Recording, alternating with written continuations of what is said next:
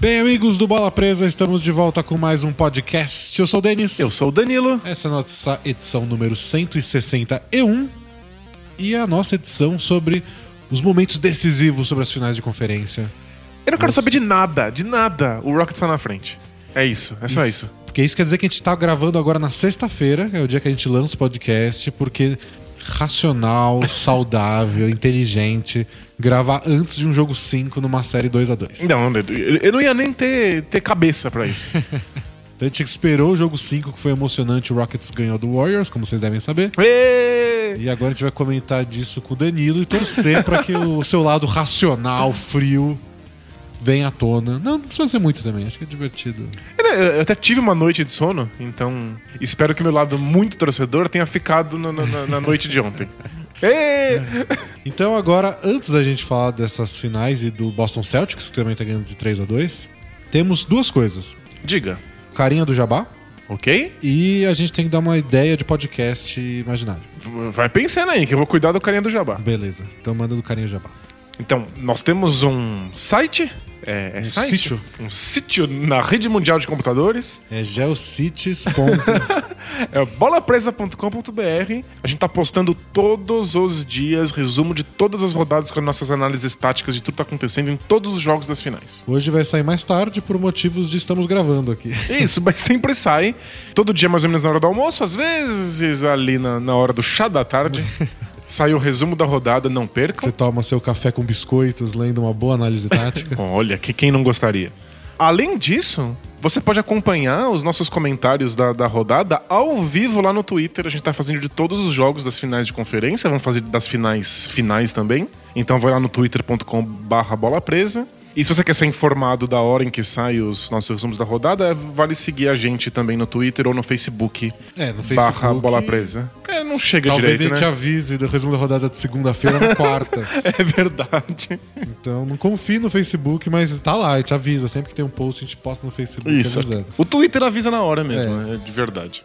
É, aproveita que tá fazendo tudo isso, tá seguindo a gente lá no Twitter e seguindo a gente no Facebook, e vai lá seguir a gente no YouTube, ligar o sininho pra avisar toda vez que chegar um vídeo. Não é sempre que aparece, mas de vez em quando tá lá, então você precisa ser notificado. Então vai lá no, no YouTube barra Bola Presa um. Mais importante que tudo isso, hum. você tem que entrar no apoia.se barra Bola Presa. Perfeito, porque aí você mais se que torna... Mais Facebook. Mais que qualquer Twitter. Você entra lá no apoia.se barra Bola Presa porque você se torna um assinante do Bola Presa. Você ajuda a Bola Presa a continuar existindo, fazer essa cobertura incrível que a gente tá tentando fazer aqui nessa temporada, e você recebe um monte de material exclusivo.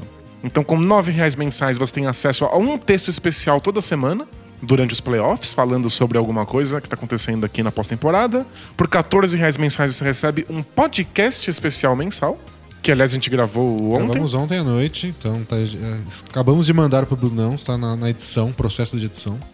Pode dedurar o tema, não? Pode, pode. Já dá um, um é teaser que chama. É teaser. A gente falou sobre todos os cargos e profissões que fazem a N B A funcionar. A gente falou da estrutura dos times. A gente falou o que, que faz um dono de time, um general manager, um técnico, assistentes técnicos. A gente foi, falou até do pessoal do marketing. Falou o pesadelo que é produzir um Bubblehead e distribuir numa noite de quarta-feira no, em Milwaukee.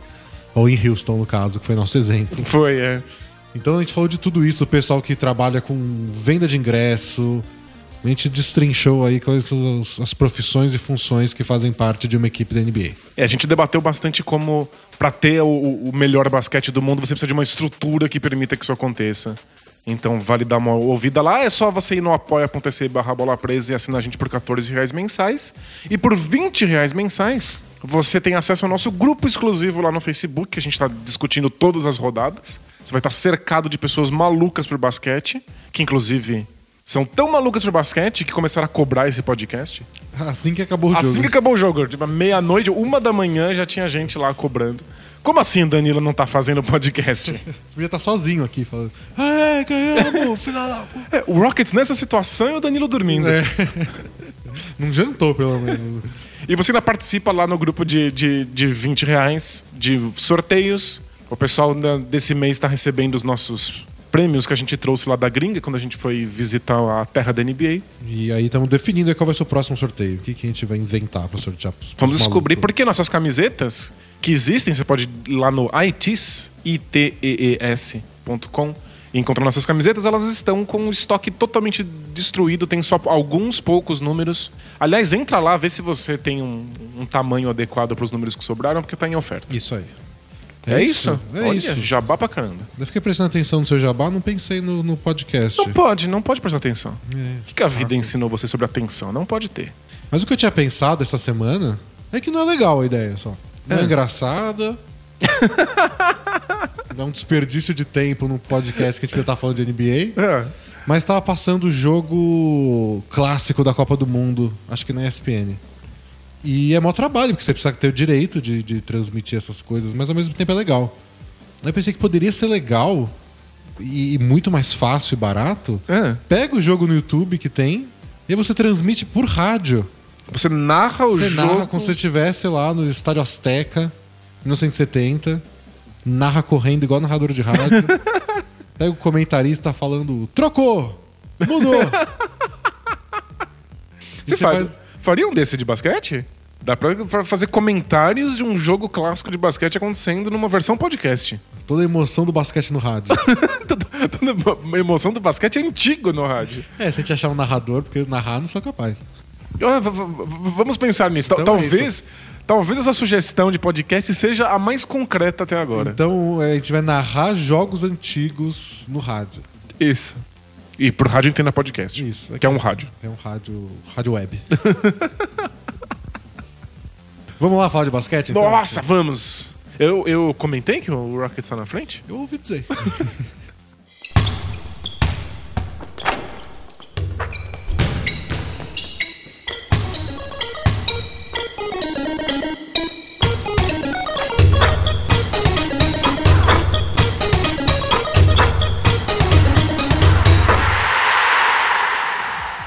Então, acho que é mais lógico a gente começar pelo Oeste, senão você não vai se aguentar. Não, não. V- vamos tirar assim, esse band-aid. É. Assim que a gente fala, então, Celtics, você vai falar, como o Rockets está na frente.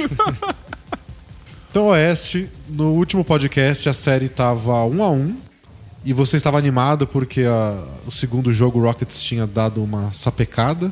E aí, no jogo três, logo, o Warriors já ganhou por quarenta. E aí o Rockets ganhou duas partidas seguidas muito parecidas. E muito esquisitas, né? E muito esquisitas. Então ganhou o jogo quatro em Oakland e o jogo cinco ontem em Houston. Os dois com placar baixo, com as estrelas dos dois times tendo dificuldade de pontuar. E finalmente jogos com placares apertados e com o Rockets tendo... Eles não dominaram o fim dos jogos, mas executaram um pouquinho melhor que o Warriors. Que foi um desastre completo é. nos minutos finais. Executaram melhor do que o Warriors, o que não é mérito nenhum, porque o Warriors foi um desastre no final das duas partidas. Exato. Aliás, é, talvez essa seja a coisa mais interessante dessa série, e é interessante, mas não necessariamente gostoso de assistir, que é o fato de quando você coloca duas equipes tão boas, a gente tá falando de dois times históricos. Quando a gente coloca eles, dois times históricos pra se enfrentar, a gente não tem muito controle do que vai acontecer.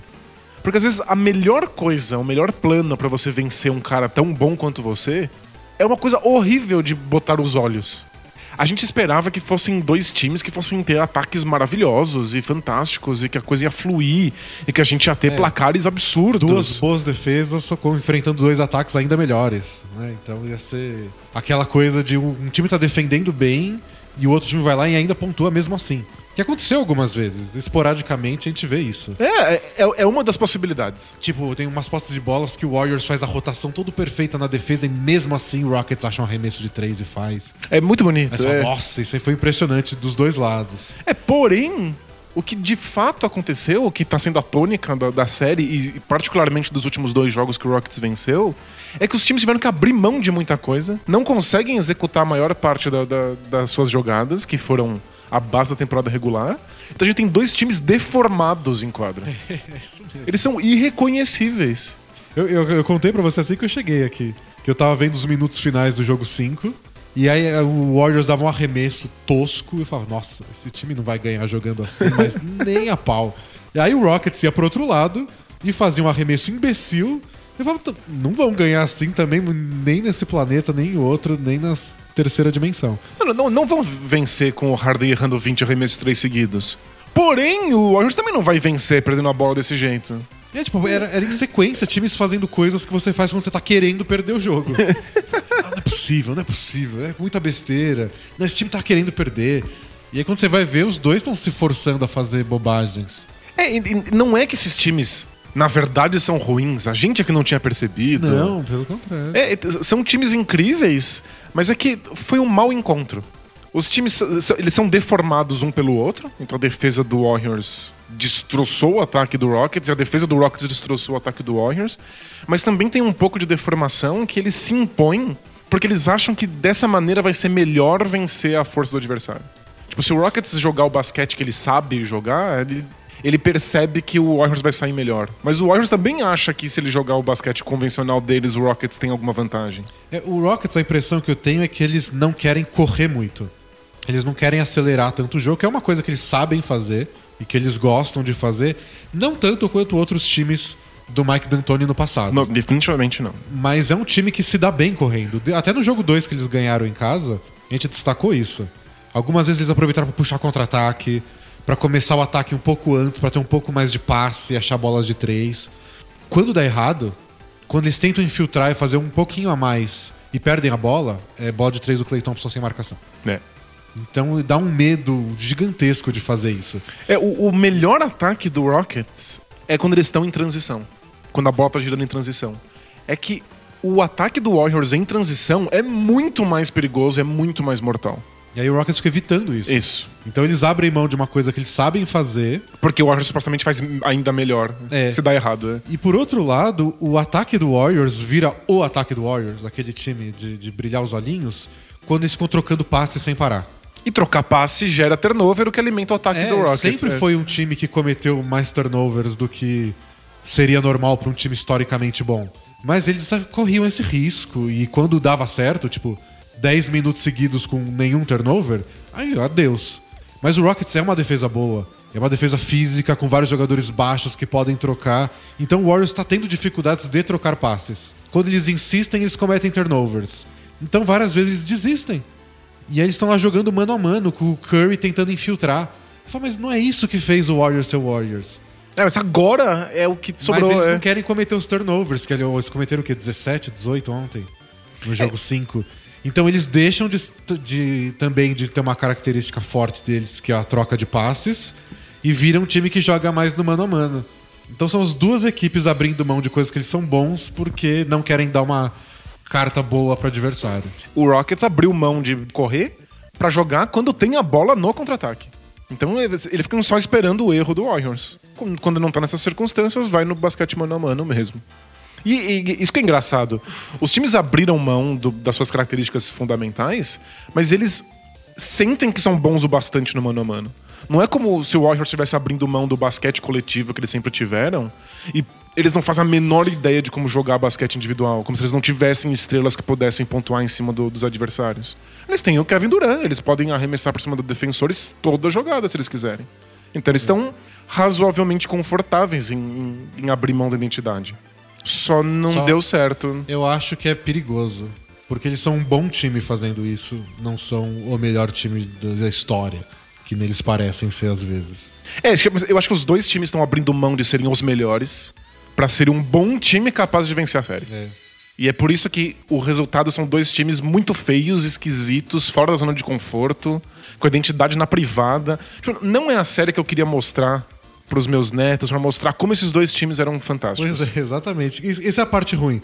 É, por ser fã do, do, desse Warriors, eu queria, eu gosto de ver times que desafiam eles. Então, mais uma varrida não tem tanta graça. Eu queria ver times que forçassem eles aí pro limite pra eles poderem mostrar tudo isso. É, mas é que o Rockets forçou eles pra um limite tão limite que eles nem que parecem tá mais o Warriors. Mas, é. tá, esse time eu não gosto, não. é. Porque tem, tem uns times que, no seu caso, o Rockets, você é um torcedor do time mesmo. Agora, torcedor eu sou do Lakers. Você só quer ver um bom basquete, esse né? Esse Warriors eu gosto quando eles jogam bem. Se não tá jogando bem, próximo. Pra mim é tipo o Utah Jazz. O Jazz eu gosto quando eles jogam bem. Se não gosta, vai pra casa. Claro. Então, tipo, esse Warriors não é o que eu quero ver. Esse Rockets também não. Então é muito esquisito ver dois times que eu queria tanto ver e os dois estão lá se matando, se degladiando. Mas é divertido pelo duelo tático. É, sem dúvida. Tão, os dois desesperados achar solução pra conseguir arranjar a vitória de algum jeito. É, a, a internet tá meio enlouquecida, dizendo que os times são horripilantes, que eles estão jogando super mal, não, internet, que ninguém quer vencer. A internet nos playoffs é impossível. Porque você pega aquela coisa de... Acho que quase todos os esportes. De, sei lá, você assiste um jogo da Champions League e liga no Twitter na hora, o pessoal lá tá cagando regra e conclusões a cada rodada. Só que nos playoffs da N B A são sete jogos. Então durante esses cinco jogos de Rockets e Warriors, a N B A já foi destruída, porque esse Warriors não tem graça, porque eles apelaram. Aí depois não mais. E o Harden já foi espetacular, o Harden já foi amarelão. Nossa, já aconteceu t- tantas conclusões definitivas em cinco jogos que é cansativo. Então eu, eu, eu tenho muito receio de ficar acompanhando que, as opiniões. Acho que o que mais me deixa desesperado é o pessoal falando, olha só, isso é uma final da Conferência Oeste? Antigamente era muito melhor. Aí eu fico pensando, que fenômeno sensacional é esse que faz o basquete ser o único esporte do mundo que involui. É tipo... os melhores treinadores físicos, a ciência do esporte, o, todos os atletas são mais fortes, mais rápidos, quebram mais recordes. E pior, P- podem estudar o que aconteceu antes. Então a gente tem atletas quebrando todos os recordes olímpicos, mas o basquete tá cada vez pior. Os atletas são cada vez piores na defesa, são cada vez mais fracos nos arremessos. É impressionante, é. né? Não, mas é, é, esse fenômeno da nostalgia. Esses dias surgiu no Facebook um vídeo do Denner, jogador dos anos noventa. Ah, eu vi. Jogou na Portuguesa e depois no Vasco e acabou morrendo num acidente de carro. E ele era espetacular. Aqueles caras driblador, que fazia, só fazia algo bonito. É, apareceu na minha timeline como, como uma cutucada no Neymar. Porque ele fugia de porrada, sabe? Então era... E aí nos comentários era gente idolatrando o futebol dos anos noventa. E pra mim é muito curioso porque como eu nasci no meio dos anos oitenta... boa parte da minha infância e começo da adolescência foi nos anos noventa. Ou seja, deveria então, ter uma, uma ligação sentimental com esse futebol. Eu tenho, é. eu adoro. Marcelinho Carioca pra mim tá, é só, só o Pelé melhor. Então, eu tenho essa ligação emocional, mas tenho as primeiras memórias de acompanhar o futebol naquela época. E eu lembro que eu ficava arrasado, porque eu ia assistir o Cartão Verde na, na Cultura... Só quando o Corinthians ganhava, né? Quando perdia eu não gostava não... de assistir. Entendi. Era muito sofrido. Mas era o pessoal muito saudosista. E, e chorando de como o futebol tava numa desgraça. E quando a final da Copa do Mundo foi zero a zero? Ficaram indignados, Nossa, né? Nossa, o futebol acabou. E os anos setenta, e nossa, o time de oitenta e dois, e blá blá blá, e não sei o que mais. E eu ficava triste, de verdade. Caramba. Ah, porra, agora que eu tô aqui... E eu nunca vou ver ninguém melhor que o Pelé. E ninguém melhor que não sei quem. E o futebol só piora, só piora, é menos gols. E eu acreditava naquilo. E aí passou um tempo e aquela geração que era novinha no, nos anos noventa, agora lembra como se aquele fosse o, basquete, o futebol de verdade. E que hoje em dia que tá uma bosta. Foi, foi tempo bastante pra aprender que só a nostalgia fala muito mais alto do que... Com certeza. Vai ver as fitas. Aquele futebol é catastrófico. Nossa, piorou muito. Era, era muito pior. Era muito. Melhorou demais. Era super desorganizado. Então, agora a gente tem no, no, na N B A os melhores atletas, as melhores equipes técnicas, estatísticas que d- dizem exatamente o que você deveria fazer ao invés de puro achismo e sensação. Eu fiz um, uma série de vídeos. Se você for assinante, você pode ir lá recuperar e assistir. A, a ler, na verdade. Tem vários vídeos, mas você lê e assiste. Sobre a evolução tática da N B A. Muito então, legal, né? Eu escrevi sobre como era a N B A nos anos quarenta e cinquenta, nos anos sessenta, setenta, oitenta. E se assiste os vídeos, fala, oh, eu prefiro ver hoje Memphis jogar. Não que não seja legal. É, até pelo valor de curiosidade histórica, pelos talentos individuais. Mas o jogo em si... hoje tá muito mais legal. Sem dúvida. Agora, não nessa série é, especificamente. Então, esse, esse é o ponto. É que as pessoas estão concluindo sobre o basquete olhando o Rockets e Warriors jogar nessa situação de péssimo encontro de que os times tiveram que fazer concessões tão grandes um pro outro que a gente não reconhece nenhum jogo de basquete quando é. tá acontecendo. O negócio da internet ontem foi talvez um time do leste possa ser campeão sim. E a gente errou nesse negócio de final antecipado. Gente, o pessoal comenta que o leste não tem nenhuma chance, que não importa quem saia é. dali vai ser destroçado pelo Oeste. Ah, agora não. Agora, agora o Leste não tem chance. É, agora tem chance porque o Warriors e o Rockets não estão jogando tão bem. Parece eu vendo o Rockets. No jogo um eu desisti. Eu falei, não dá mais. Não tem como. Aí no jogo dois eu falei, nossa, acho que, acho que funciona. Descobrimos como o Warriors joga. Acabou. Acho, acho que agora dá. Destravamos o código. Aí no três eu desisti de novo. Mas é, é, tem que ser torcedor. Você não pode olhar pro outro lado friamente e falar assim, não, com certeza o Leste vai ser destroçado ou com certeza o Leste vai vencer. De playoff, playoff muda muito, por isso que não é a hora de ter conclusões. É, uma coisa importante dessa série, tem que falar de lesões. Porque o Warriors perdeu dois jogos onde eles não tiveram o Andre Iguodala. E, e fez, ele... fez muita falta, né? O Rockets ficou sem o Chris Paul. Ele se machucou nos minutos finais do jogo cinco. E eu acho muito pouco provável que ele jogue o jogo seis. Dependendo da lesão, ele não tem chance de jogar nem o seis, nem o sete, caso tenha o jogo sete. É possível, a gente ainda não tem os detalhes da lesão, mas estava é. todo mundo muito preocupado dentro do Rockets ontem. Mas lesão muscular com um jogo dois dias depois, é nossa... É, é, muito, muito, muito, muito pouco provável que ele jogue. E é muito cruel, né? Tipo, você tem que viajar pra jogar e você tem um dia só de descanso. É. Eu acho que pode até correr o risco dele machucar mais. Eu acho que o Rockets vai poupar ele e falar, se der, joga o jogo sete. Isso. Caso o Warriors ganhe o jogo seis, claro. Que tem mais chance de acontecer por ser em Oakland, sem Chris Paul. Isso, joga um jogo sete em casa, em Houston, bonitinho. Né? É, vai saber. Agora, em teoria, o Warriors não deveria sentir tanta falta do Iguodala. É que sente, porque em geral a pessoa que entra no lugar, no jogo anterior o Kevin Looney, por exemplo, vira um alvo absurdo na defesa. É. Esse é meu ponto, porque não é uma desculpa o Andre Iguodala não jogar, porque os quatro que sobram no time titular são quatro All-Stars, que fazem vinte pontos por jogo brincando, o melhor defensor do planeta, tipo, não falta talento. É, não é isso. O problema é que se teve uma coisa que o Warriors sofreu nessa temporada, é que as apostas deles pra complementar o elenco não funcionaram.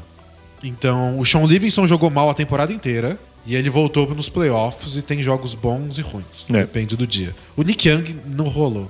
É, não funcionou. E eles têm doze pivôs no elenco. E descobriram que nessa série com o Rockets não só, dá pra pôr em quadra. Só o Kevin Looney é jogável por minutos limitados.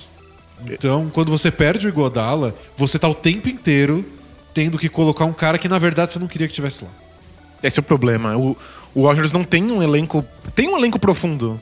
Mas não tem um elenco profundo o suficiente pra essa série. É. Então o Magui você não pode botar porque ele ia ser um alvo muito fácil naquelas isolações que o, que o Rockets faz. O David West a gente viu ontem. Ele pisou na quadra, foram uns cinco ataques do Chris Paul pra cima dele. É, foi isso. De verdade, eu acho que foram uns oito pontos seguidos do Chris Paul no, no, no David West, inclusive, inclusive um arremesso absurdo, é, assim, inclusive estúpido, a única bola, né? Que o David West falou, marquei ele direito agora. Tomou uma bola de três na cara. De três, deu quase um gancho de costas, dando pirueta. Mas e... entrou, tipo, talvez se fosse o Durant ali, se fosse o Iguodala ali, não ia ter entrado. É. Então... então acho que esse é o, o grande ponto da lesão do Iguodala, é que mesmo que ele seja o quinto mais importante do, do Warriors, faz falta. Faz muito. No jogo quatro, teve uma bola no fim do jogo, quando a partida tava lá nos minutos finais, com o jogo quase empatado, o Rockets dobrou a marcação sobre o Curry, quase no meio da quadra, que eles não fazem muito. E o Curry deu o passe por cima pro Looney. E o Looney pegou a bola, só que aí meio que escorregou da mão dele. Aí veio, acho que o P J Tucker, e deu um tapa na bola, que foi no joelho do, do Looney e saiu. É, com essa defesa do Rockets, você não pode hesitar quando você recebe um passe, né? E se fosse o Iguodala, ele ia pegar e enterrar. Pegar e mandar ponte aérea pro outro cara que tava lá. Ele não conseguiu receber o passe direito, porque não é a característica dele. É. Você vai perdendo esses pontinhos aqui e lá.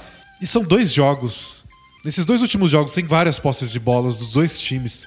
E aí você olha o placar e decidido por três pontos. Exato.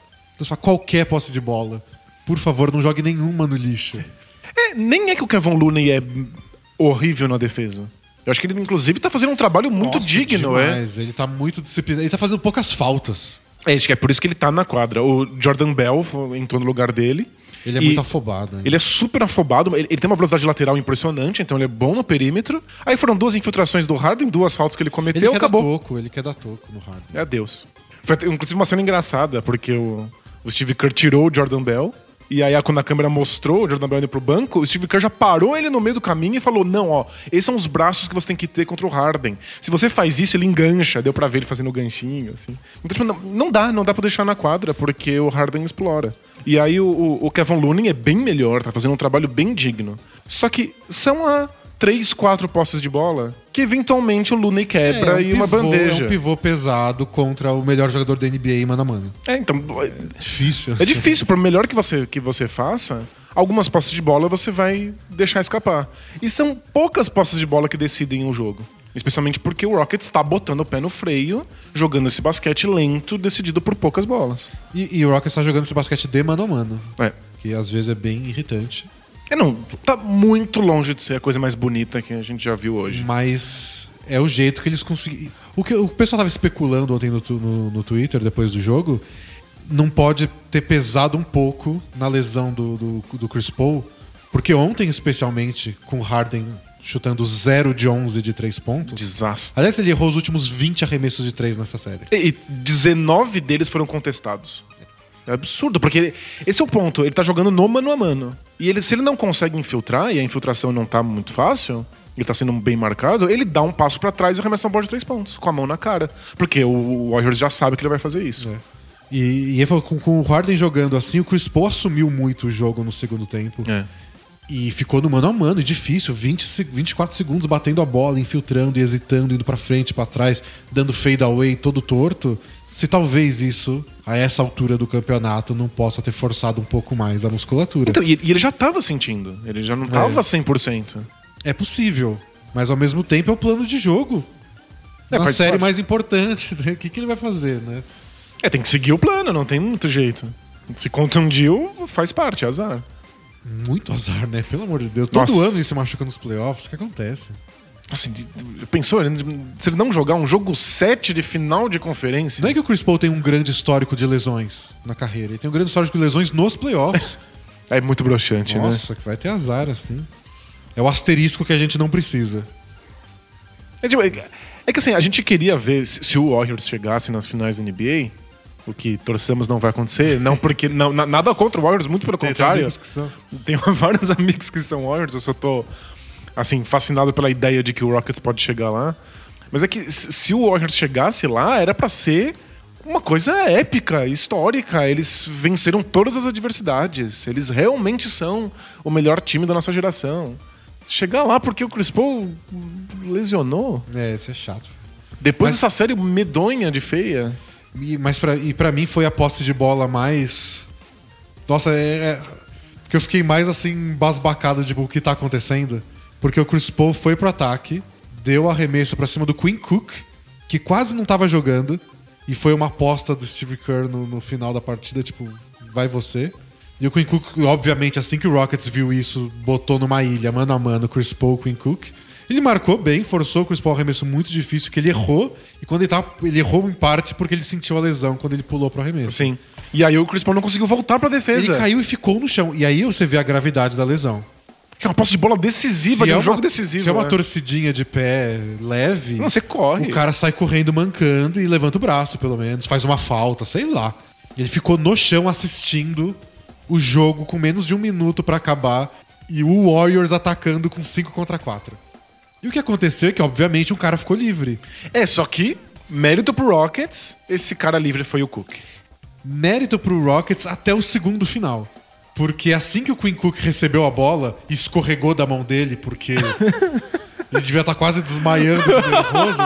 Eu coitado, estaria, pelo menos. Coitado. Eu estaria, claro. Eu, eu nunca joguei. Ele não, ele não tinha emprego na N B A até três meses atrás. Agora ele tá com um arremesso decisivo, que, que aliás era um arremesso pra vitória, porque o Rockets... Porque ia virar o jogo, tava dois pontos de vantagem. O Rockets tava na frente por dois pontos, né? Só que quando ele recebeu e deu aquela escorregada na mão, ninguém foi pra cima dele. Tipo, você arremessa, seu... É isso, é com você. É, aí mérito pro Rockets. Aí o Harden virou a cabeça pra ver o Quinn Cook. E ficou assistindo o Quinn Cook. E aí o Steph Curry foi lá e deu a volta por trás do Harden e ficou de frente pra cesta pedindo a bola pro Quinn Cook. Sem nenhuma marcação. E aí o Quinn Cook arremessou, o que não tá errado. Mas se ele tivesse olhado pro lado, ele tocava pro Curry. E o Harden não acompanhou o Curry. Foi um vacilo, assim. Nossa! Tipo, dava, daria tempo pro Harden esticar a mão. Mas a velocidade, velocidade de arremesso do Curry não ia ser um arremesso contestado, contestado. É que, assim, não, não tem saída, assim, não, não tem jeito certo. Porque com cinco contra quatro, mesmo que o Harden não tivesse moscado, dá pra fazer uma bandeja. Se você passar direitinho... É, se você tivesse um pouco mais de paciência. É. Tipo, se o Quinn Cook, ao invés de arremessar... Que, novamente, não foi errado. Não foi errado, isso. É. Você, tipo, acontece de novo, faz de novo, chuta de novo. Ele teve um bom aproveitamento na temporada. Mas se ao invés disso ele infiltra, aí o Rockets não pode ignorar. É, você não pode deixar uma bandeja. É, uma bandeja o jogo empata e você não vai nem contestar a bandeja. Então alguém, alguém que tá marcando outra pessoa, de preferência o Draymond Green, mas alguma outra pessoa, ia ter que partir pra cima dele, esticar o braço, tentar entrar na frente. E aí ele dá um passe. É. Então, da, supostamente, cinco contra quatro você passa a bola o suficiente pra ter ou alguém melhor arremessando, ou uma bandeja. Porém, o jogo inteiro foi o Warriors tentando não passar demais a bola. Eu imagino o Steve Kerr no, no, no banco desesperado falando assim, gente, vocês precisam compartilhar a bola, mas vocês precisam dar passes certeiros. Se você tiver numa boa condição de arremesso, você precisa aproveitar essa condição. É, ele ficou falando nas vezes que pegaram o microfone de sharpen the pass. Tipo, dar um passe mais preciso. Tipo, não é pra parar de passar a bola. Você tem que passar com mais consciência, com mais precisão. Porque a defesa do Rockets tá tentando negar o passe sempre. É isso. Eles estão grudados. Se dá um passe meio preguiçoso, assim, meio devagar, o Rockets vai lá e enfia a mão. É, é, é, é, é o que eu chamo de defesa de chão. Que é interceptar passe, interceptar drible, botar a mão na bola. Não se preocupar tanto em ficar contestando o arremesso.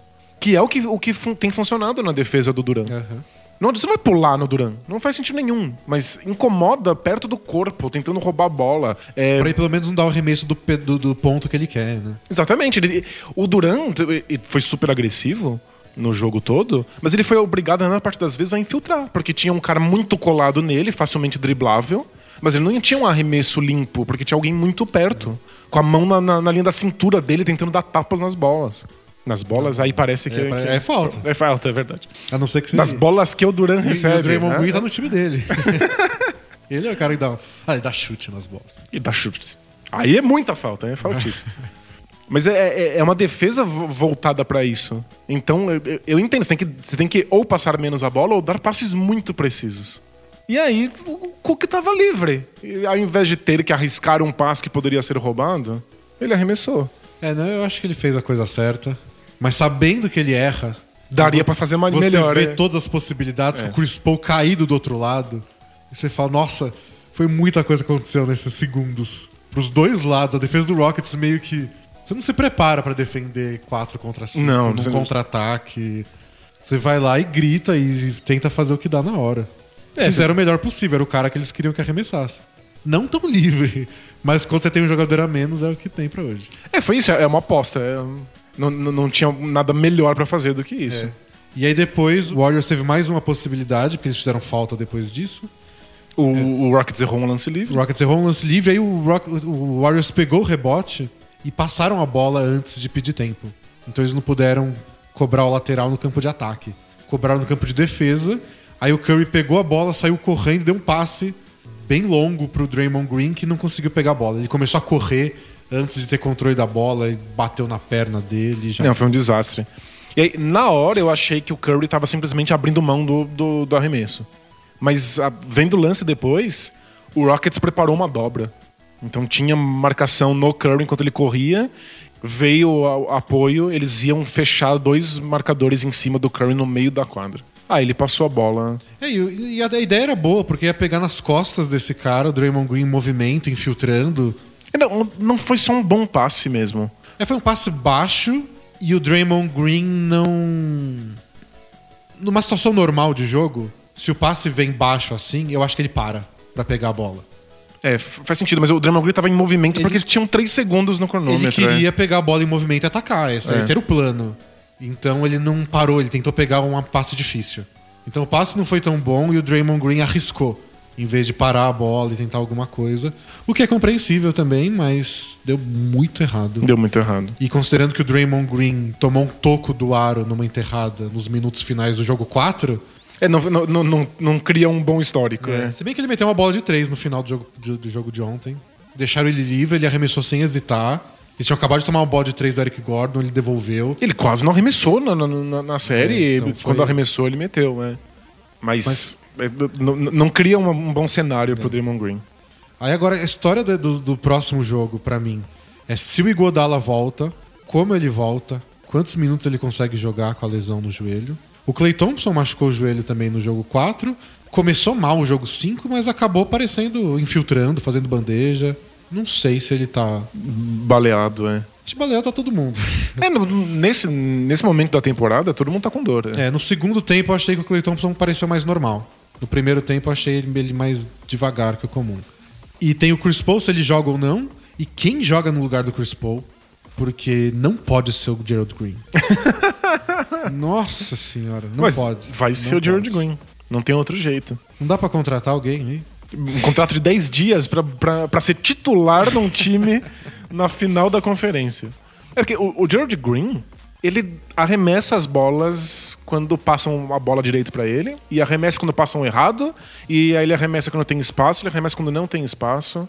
Se, se, se você arremessa, se você passa pra ele uma bola que é simplesmente um passe, pra que ele pense no que vai fazer e passe a bola de novo, ele dá um passo lateral pra zona morta e dá um arremesso. Ele é completamente descontrolado. E, e não é como se ele compensasse na defesa. Ele é o cara que mais erra na defesa do Rockets. Ele erra, ele erra de fato. Disparadamente. Ele erra a rotação. Muito é. mais que o Harden, que tem a fama. Não, o Harden tá super, super é. centrado. É. O, o Harden tem sofrido mais nos mano-a-manos, porque aí não é praia dele mesmo.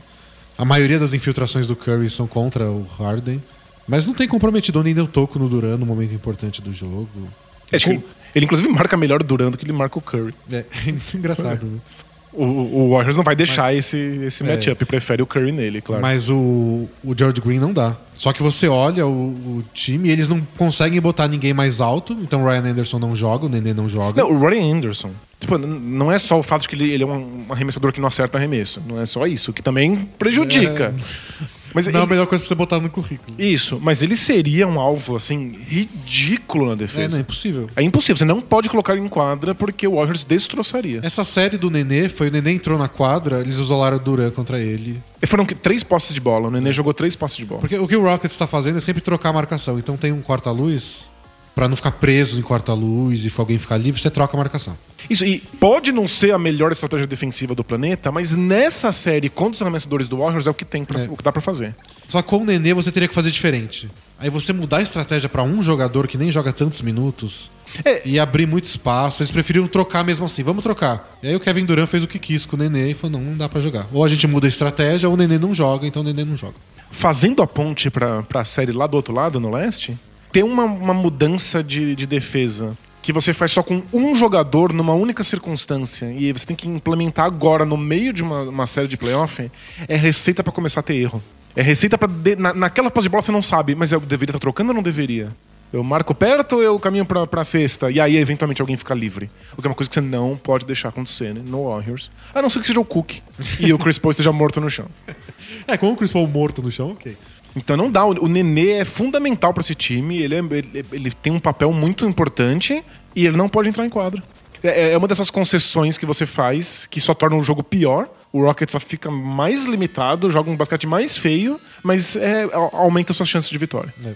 A questão é que o Rockets não tem um elenco lá muito profundo, o Mike D'Antoni nunca na vida dele gostou de usar mais do que oito jogadores. Tá usando sete, né, nos playoffs, né? E aí sem o Chris Paul, o que? São seis jogadores. Tem seis jogadores? É isso, porque ele não, vai, ele não quer colocar mais ninguém que não seja o Gerald Green. Então, tipo, joga os cinco titulares, é quando o Capela sair e entra o Gerald Green. E aí quando sair o P J Tucker, volta o Capela. Parece muito ruim se você pensar que você vai matar um time que depois vai ter que viajar de volta pra Houston jogar um jogo sete. É, eu acho que o Houston talvez meio que abra a mão desse jogo se o Warriors começar daquele jeito arrasador. É. Então se o Warriors abre quinze, vinte no primeiro tempo... Eu acho, deixa, deixa pra lá. Eu acho que o, o Mike D'Antoni vai lá e fala, Ryan Anderson, entra aí. Chuta umas quinze bolas de três, se cair as quinze, a gente volta pro jogo e põe os titulares. Não, se, se, se ele chutar as quinze e acertar as quinze, ele vai tomar outras quinze bolas do outro lado. Não, não adianta. Então, tipo, Nenê, quer suar um pouco? Entra aí. Eu acho que é capaz do Rockets fazer isso se o jogo sair de mão. Claro que eles não vão fazer isso à toa. É, não vai jogar um jogo a, a priori antes do, de começar. É, não, é. Os playoffs não faz sentido. Jogar fora. Eles ganharam outro dia lá. É, não, claro. Não, não faz nenhum sentido. Mas é possível pensando no desgaste de um time que já, já roda pouco o elenco sem o Chris Paul. Tudo que você não quer é que chegue num jogo sete com o Harden baleado e o Chris Paul fora. Pois é. Especialmente porque o Rockets está apostando inteiramente numa defesa super agressiva. Física também. Física. Cansa horrores. Cansa horrores, pressionando a bola o tempo inteiro. Tô assustadíssimo de jogar um jogo sete. É. E eu nem vou jogar, porque você sabe, eu não sou jogador. Outra coisa que eu tô curioso pros próximos jogos é como o Durant vai jogar, como o Warriors, se o Warriors vai tentar mudar alguma coisa. porque eu achei muito outras partes muito legal do jogo. Foi aquela parte que, que, o, que felizmente os micro, o Kerr tá com o microfone, né? Tá microfonado na transmissão. Mas da, eles não colocam da tudo. T N T. Mas é. Eles colocaram ele conversando com o Kevin Durant, falando da época do Jordan. Que o Jordan tava arremessando tudo e que o Phil Jackson puxou ele de lado e falou: você precisa confiar nos seus, nos seus companheiros. companheiros que estão livres. O John Paxson tá livre. Você precisa passar a bola. Eu não quero que você seja menos agressivo, mas você precisa confiar neles e depois receber a bola de novo. E eles mostraram isso, o jogo continuou e não mudou muito, não. Só que no fim do jogo, que é quando você queria que o Kevin Durant jogasse no mano a mano, o Kevin Durant que tá com dez assistências na série inteira. Ele zerou em assistência nesse último jogo. Já tinha zerado outra partida. É. Ele tá passando muito pouco a bola porque ele tá vendo que ele tem vantagem em praticamente todos os matchups. Mas aí tá sendo aquele Kevin Durant do Thunder, que ó, não ganhou muita coisa. Você sempre tinha vantagem quando estava no Thunder. E o Westbrook também. Mas não é por isso que você mudou de time? Porque aquele esquema não dava certo? É, é, o Warriors exigiu um ajuste estranho do Durant. Que é... O, o, o lema do Warriors é... Se você tem um bom arremesso, dê um bom arremesso. Na verdade, se você tem um grande arremesso, dê um grande arremesso. Mas se você tem um bom, você pode conseguir um melhor. Você pode conseguir um melhor ainda. Mas se você tem um arremesso incrível... desse arremesso. Essa é a ideia. Então você vai rodando a bola, eventualmente alguém vai estar numa situação fantástica e ele vai dar esse arremesso de altíssimo aproveitamento e vai converter. Pro Durant, todo arremesso é um grande arremesso. É difícil você entrar na cabeça dele e falar, pode ser melhor. Eu sei que você é capaz de fazer isso. Que você, você tem... já fez mil vezes. Mas você tem ó... que convencer. Porque pra ele, ele tem sempre a vantagem do tamanho, ele tem sempre a vantagem da explosão. Todo arremesso pra ele é um arremesso de alto aproveitamento. Mas ele erra, especialmente quando ele tá pegando o Chris Paul de costas pra cesta. O Rockets está dobrando no momento que ele vira. E ele tá dando os arremessos desequilibrados, errando mais do que acerta. É verdade. Mas ele tá achando que... Ele até falou depois do jogo que ele precisa... Ele tá sentindo a dobra chegar, mas não tá dando o passe certo. E na verdade ele não tá dando o passe. Então, mas é porque ele... a dobra acontece quando ele já decidiu o arremesso. E até, talvez essa seja a, a grande, o grande problema, a grande defasagem técnica do Durant. Ele não é um bom passador de susto. Ele não passa bem a bola na transição, ele não passa bem a bola quando ele, ele sai do chão. É uma coisa que ele não sabe fazer mesmo. Não, não, não faz parte do jogo dele. E o Rockets se aproveita disso. Se ele, ele vai passar a bola, ele passa a bola depois que ele decidiu que vai dar um arremesso. Ele precisa fazer a coisa... Fazer o LeBron James, que não é fácil, porque só o LeBron James faz. É. Mas assim, você vai pro arremesso, pensando em arremessar, mas ao mesmo tempo sabendo quem tá livre em cada lugar da quadra. E aí, se precisar, você dá o passe. E se for o LeBron, vai o passe certo, na velocidade certa, na altura certa, pro cara certo. É, o Wade também era um gênio disso, de passar a bola no ar. É, o Wade, nossa. O Wade é o cara que você não mostra pras crianças. É porque tudo, é é tudo cara, torto, é. É o cara que mais pulou antes de saber o que ia fazer na história da N B A. Ele é o anti-Jeremy Lin, que trava os dois pés é. E aí depois decide o que vai fazer. Não, o Wade pula. Ele pula. E nossa, a quantidade de bandeja que ele fez dá uns trezentos e sessenta. É. E dá uns passes pra, pra, pro outro lado da quadra e dá certo. Eu falo, não é possível, é muita sorte. Desde dois mil e três dando sorte. quinze anos de sorte, não é possível. É fantástico. Mas é isso, o, o Durant não faz isso aí. Isso tá fora do, é. do escopo de possibilidades. Mas do Durant. Ele precisa fazer ou não se meter nessas enrascadas. E aí quando você queria que o Durant fosse no mano a mano, fala, ok, agora você pode tanderizar à vontade. Que é tipo, na última posse de bola. Eles Ele... botaram a bola na mão do Curry. Ah, no, no jogo quatro, o Durant teve a, a última posse de bola pra, pra empatar o jogo. Ele simplesmente passou, passou. pro Curry. É. Passou pro Klay Thompson, não foi? Pro Klay Thompson, isso. É. Pro Klay Thompson. Que teve que dar um arremesso completamente torto, absurdo. Que aí todo mundo ficou criticando o Steve Kerr porque ele tinha que ter pedido tempo. E devia, embora o Steve Kerr tenha falado que, ó, em quatro segundos, lá do outro lado da quadra, ninguém me vendo. E o Draymond Green pediu, né? É, não, mas não, não viram, né? Não viram. E o pessoal falou, não, nesses momentos tem que gritar e correr na cara do juiz. Porque senão ninguém corre percebe. Corre em direção ao juiz fazendo o sinal. E o Draymond Green, ele pediu duas vezes, viu o Klay Thompson driblando e parou. Não é assim que você perde tempo. Não é videogame que você só aperta o botão. É. Devia ter no, no, no banco, assim, um botão vermelho, é. assim, você aperta e é tempo. Aí acende, não, a sireninha. Ah, muito louco, que é, tal? Tá, ideias pra N B A. Agora, quando a gente for dono do Bucks... A gente vai sugerir gente isso. Sugere o... Board of Governors. Né? Mas, Mas... É, é, na, aquela infiltração do Curry... Porque eu não gosto tanto do Curry infiltrando. Em várias, ele tá fazendo muito mais do que o normal. Muito mais que na carreira inteira, nessa série. Nossa, nessa, o aproveitamento dele é altíssimo. E acertando bastante. Quando ele tá ele, o Harden, ele passa pelo Harden, beleza.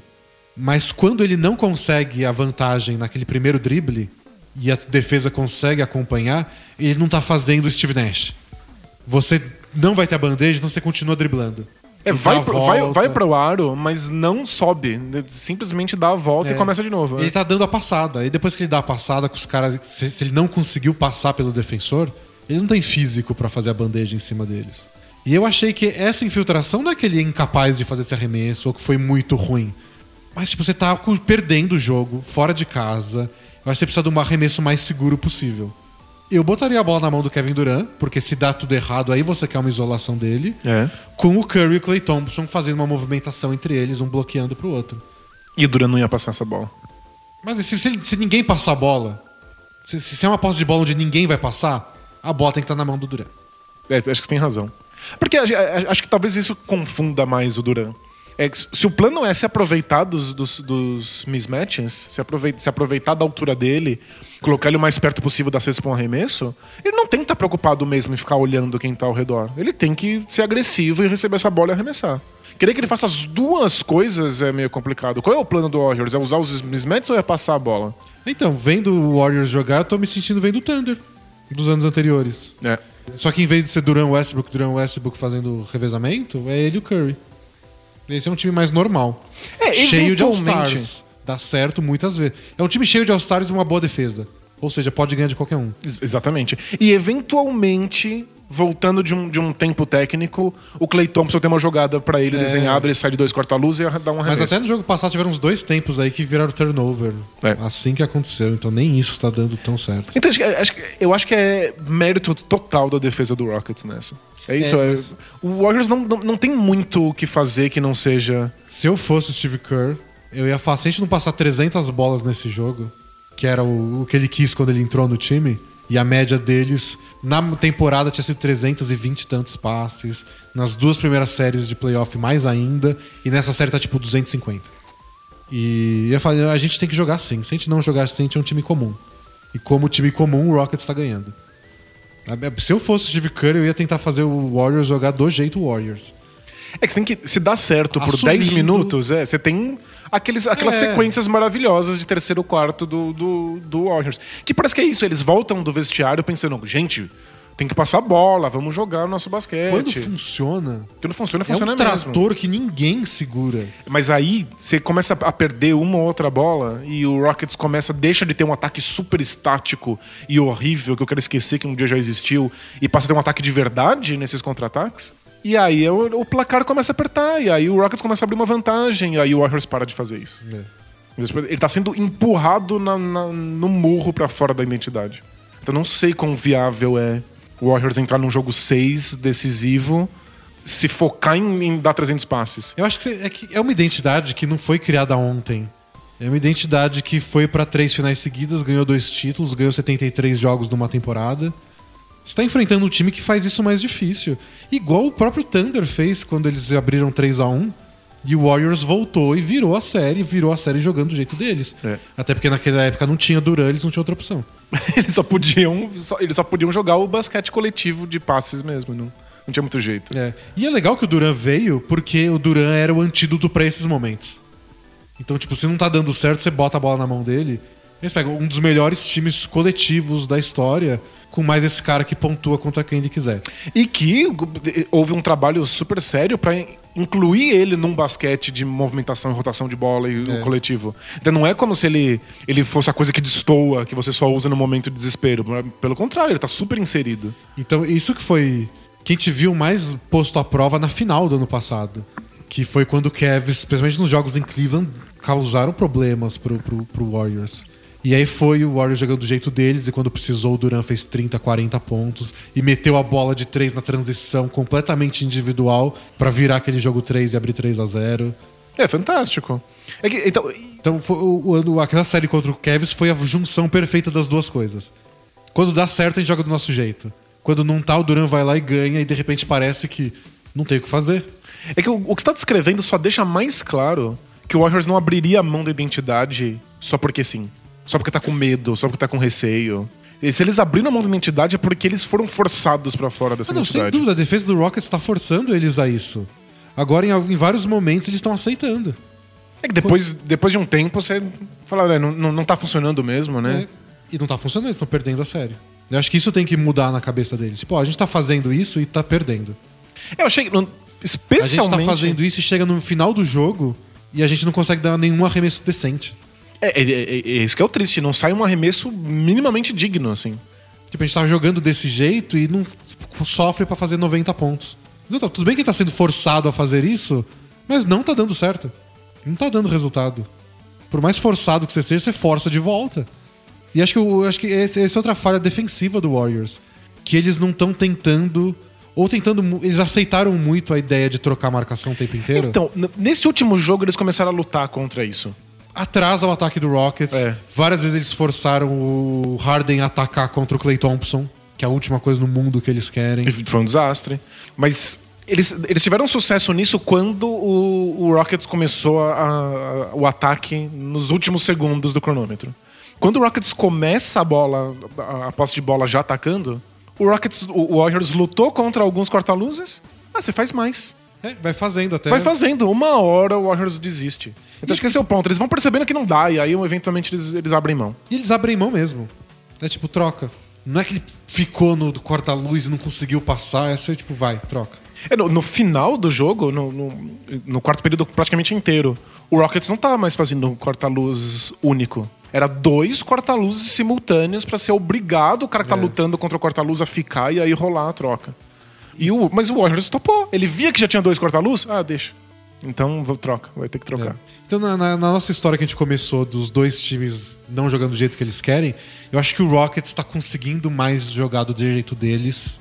É, não é, um pouco, ide- é, não é o ideal do Rockets, mas o Rockets tá mais acostumado com o basquete de mano a mano do que o Warriors é. jamais esteve. Isso.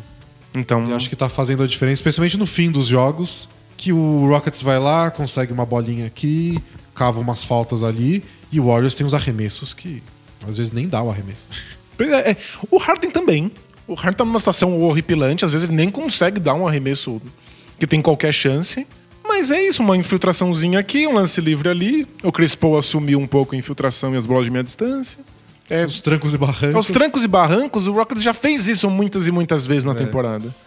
Esses dois últimos jogos lembram muito o primeiro jogo da temporada, que foi Rockets e Warriors em Oakland, e o Warriors estava ganhando por mais de dez, e o último período foi uma batalha que ninguém fazia ponto direito, e na defesa o Rockets conseguiu virar o jogo e ganhar. É, se eu não me engano, foi o, o, o Rockets entrou no quarto período desse primeiro jogo na, da temporada, perdendo por treze. Isso. E foi a única derrota do Warriors entrando no quarto período ganhando, ganhando por dez pontos ou mais. É.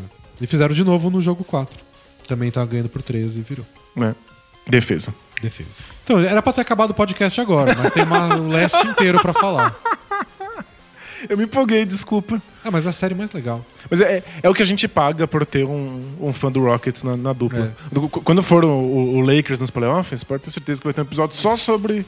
Quando o Lonzo Ball for M V P das finais. Isso, a gente fala só disso. O que me incomoda na série Cavs e Celtics, pra gente ir pro leste, é que a gente já viu dos que os dois times são capazes, mas eles só fazem em casa. E fora de casa, não é que eles não fazem. Não chega perto. Foi tudo vitória com dez, quinze pontos de diferença. Aí você fala, não, quando, quando o George Hill consegue atacar o Terry Rozier e fazer infiltração, o Cavs tem um segundo jogador que consegue atacar a cesta, é outro é, time. É outro time. Por que, que, o que, que tem na posição geográfica de Cleveland? Que impede o... E, e de Boston, que faz o George Hill conseguir atacar o Terry Rozier em um lugar e não no outro. Não faz nenhum sentido. E por que o Terry Rozier tem vinte pontos de, de média em Boston e... metade disso fora de casa? Não, o, o Celtics é irreconhecível taticamente.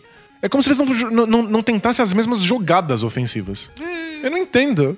É muito difícil. Eu, eu já argumentei aqui várias vezes, então desculpa se você já ouviu isso muitas vezes, que quando eu trabalhei no Paulistano eu meio que entendia mais o negócio de jogar fora de casa, porque eu viajava com o time e a gente ia pros ginásios do interior de São Paulo, com aqueles ginásios pequenos, barulhento, hostil, o pessoal xingava, grudado na quadra. E qualquer... Pela, pela acústica desses ginásios, que é, é o que deu pra construir aqui com alumínio, qualquer berro fica muito alto. E os lugares são quentes, sabe? Então é um ambiente nada confortável. E o pessoal xinga do jeito mais baixo possível e ficam na sua orelha quando você tá cobrando lateral. É que não é confortável, mas não é confortável pra ninguém. Acho que nem o time da casa tá confortável nessa caixa de alumínio, né? É, mas aí você faz uma bandeja e assim que você acerta, aquele lugar pula de um jeito que dá um... Dá um ânimo. Dá um ânimo. Você rouba uma bola e aquele lugar tá tremendo, parece que vai cair. Então eu entendo um pouco o desconforto de jogar fora de casa, de como o pessoal dá risada quando você faz uma bobagem. Você se sente mais exposto mesmo, né? É. Então tudo bem, eu entendo que não é igual você jogar fora ou em casa. Mas nesse nível, tanta diferença. E jogar em Cleveland, por mais que a torcida seja barulhenta, não é como se o pessoal fosse... Eles não tacando pilha na quadra, sabe? Não é Libertadores, não é, né? Libertadores. Não tem que entrar o policial com o escudinho. É, aliás, tem uma pergunta sobre isso que eu vou ler mais tarde. O pessoal fica indignado.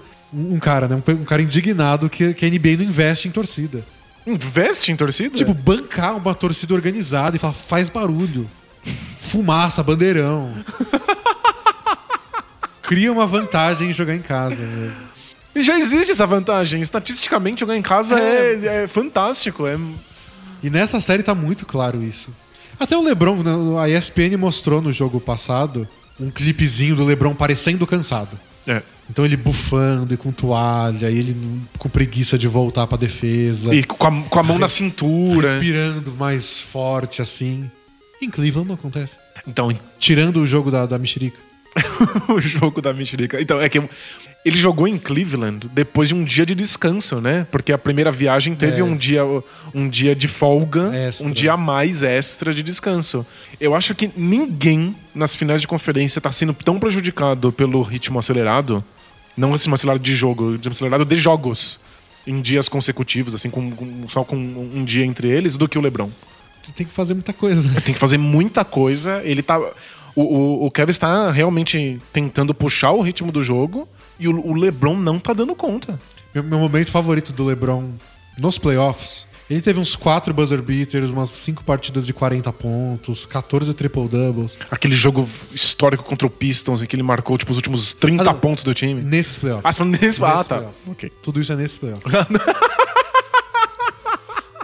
O meu momento favorito do LeBron, jogo dois contra o Celtics.